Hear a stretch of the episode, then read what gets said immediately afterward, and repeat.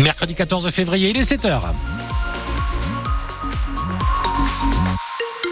Un point sur l'info, Leïla Benjeloun. Un chasseur condamné à de la prison avec sursis a pris un tir accidentel sur l'autoroute A65. L'audience s'est tenue hier. On y revient après la météo, Jérôme. Du soleil ce matin, beaucoup de nuages cet après-midi, mais pas de pluie au programme de cette Saint-Valentin. C'est ce que nous dit Météo France et même de la douceur, jusqu'à 21 degrés. La justice a tranché. Le chasseur jugé hier pour blessure involontaire est bien l'auteur du tir qui a blessé un touriste néerlandais. Euh, c'était sur l'autoroute A65 en septembre 2020 au niveau de Sognac et Muret. Le procès hein, de ce chasseur de 59 ans s'est tenu hier à Mont-de-Marsan. Une audience très technique où l'avocat de la défense a plaidé en vain la relaxe au bénéfice du doute, Fanette Tourte. Il faut dire que la configuration est improbable. Les chasseurs sont cinq ce jour-là dans un champ en bordure d'une forêt à plusieurs centaines de mètres de l'autoroute qui en plus est en surplomb de ce champ. Alors comment une balle a pu avoir la bonne trajectoire et en plus avoir suffisamment de puissance pour traverser la voiture et l'épaule de la victime? D'ailleurs, selon l'avocat du chasseur, quels que soient les rapports, les experts, les constatations, il est impossible de savoir exactement comment cela a pu arriver.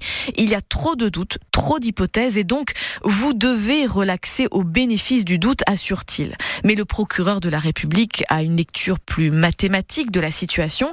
Il y a eu cinq tirs ce jour-là, deux touches un sanglier, un autre est dans la direction opposée de l'autoroute. Il reste donc deux coups de feu, les deux tirs de ce chasseur qui est le seul à être tourné vers l'autoroute et il y a bien un homme blessé par balle et donc les faits sont têtus, insiste le procureur. Il a commis un acte qui a failli être irréparable, c'est une certitude et on peut dire que lui aussi a eu beaucoup de chance, conclut-il. Le chasseur de 59 ans qui habite Cestas en Gironde a été condamné à trois mois de prison avec sursis, mais aussi au retrait définitif de son permis de chasse. Un homme de 70 ans est mort dans un accident de quad. C'était hier soir à Pouillon à l'arrivée des secours. Le septuagénaire était coincé sous son engin. Il n'a pas survécu à ses blessures. Le trafic des trains risque d'être perturbé ce week-end. La CGT Sudrail appelle les contrôleurs à cesser le travail dès demain soir et jusqu'à lundi matin 8h. Un mouvement social qui survient en plein milieu des vacances scolaires. Chez nous, elle commence vendredi soir. Près d'un million de voyageurs sont attendus dans les gares françaises. Alors, à quoi faut-il s'attendre? Est-ce qu'on le sait, Cyril Ardo? Pas de détails pour le moment sur le nombre de trains annulés. La SNCF doit annoncer dans la journée son plan de transport, mais les syndicats préviennent, le mouvement sera massif. Sudrail et la CGT représentent 60% des contrôleurs ferroviaires et les organisations estiment qu'entre 7 et 9 contrôleurs sur 10 vont faire grève. Un mouvement qui devrait concerner tous les types de trains, TGV, Ouigo, TER, Intercité et Transilien. Dans les faits, les TER et Intercité devraient être moins touchés car ils peuvent rouler sans contrôleur. C'est impossible pour les TGV. Les chefs de bord sont les garants de la sécurité et sont les seuls autorisés à communiquer avec le conducteur. Hier, le patron de la SNCF, Jean-Pierre Farandou, a garanti une forme de service minimum. Toutes les villes seront desservies, dit-il, et notamment dans les Alpes et les Pyrénées. Quel avenir pour les galeries Lafayette de Dax? Le tribunal de commerce de Bordeaux se penche aujourd'hui sur le plan de sauvegarde présenté euh, par euh, Michel Oyon. L'homme d'affaires bordelais possède une vingtaine de magasins Galeries Lafayette, dont celui euh, de Dax. Le tribunal doit se pencher sur la validité de ce plan de sauvegarde. Si ce dernier refusait, la liquidation judiciaire pourrait être prononcée.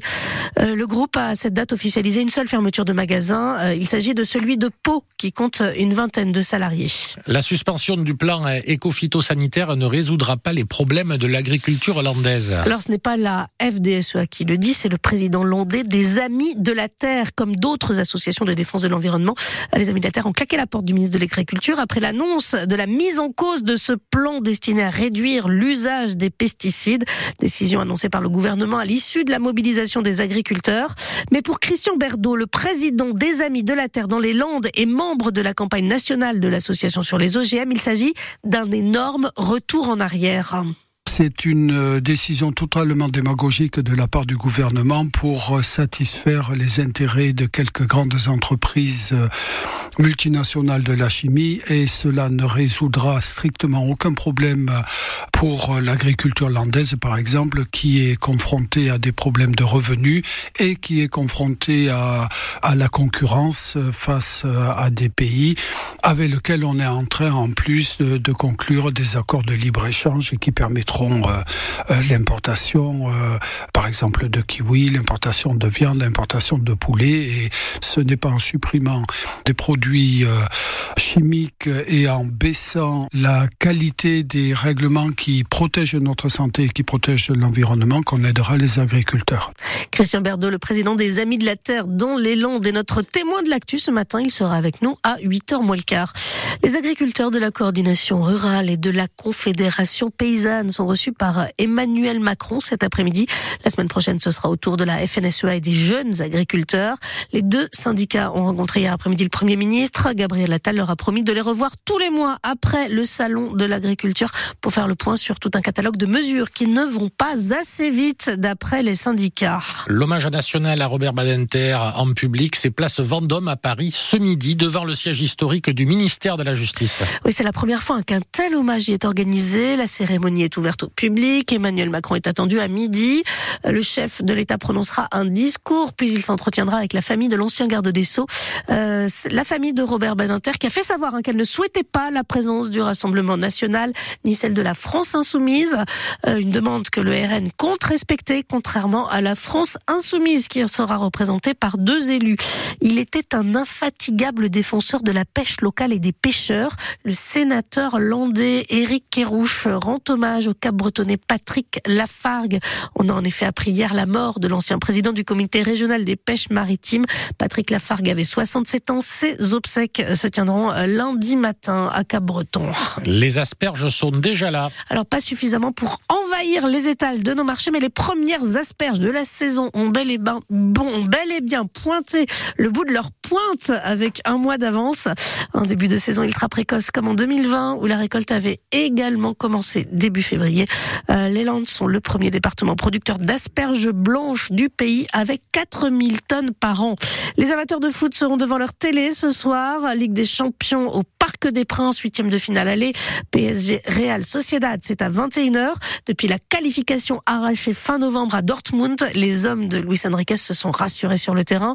Le Paris Saint-Germain part favori face au septième du championnat espagnol qui compte de nombreux blessés dans ses rangs. Mais les supporters parisiens restent prudents hein, puisque en sept ans, l'aventure européenne du PSG s'est arrêtée cinq fois au stade des huitièmes de finale.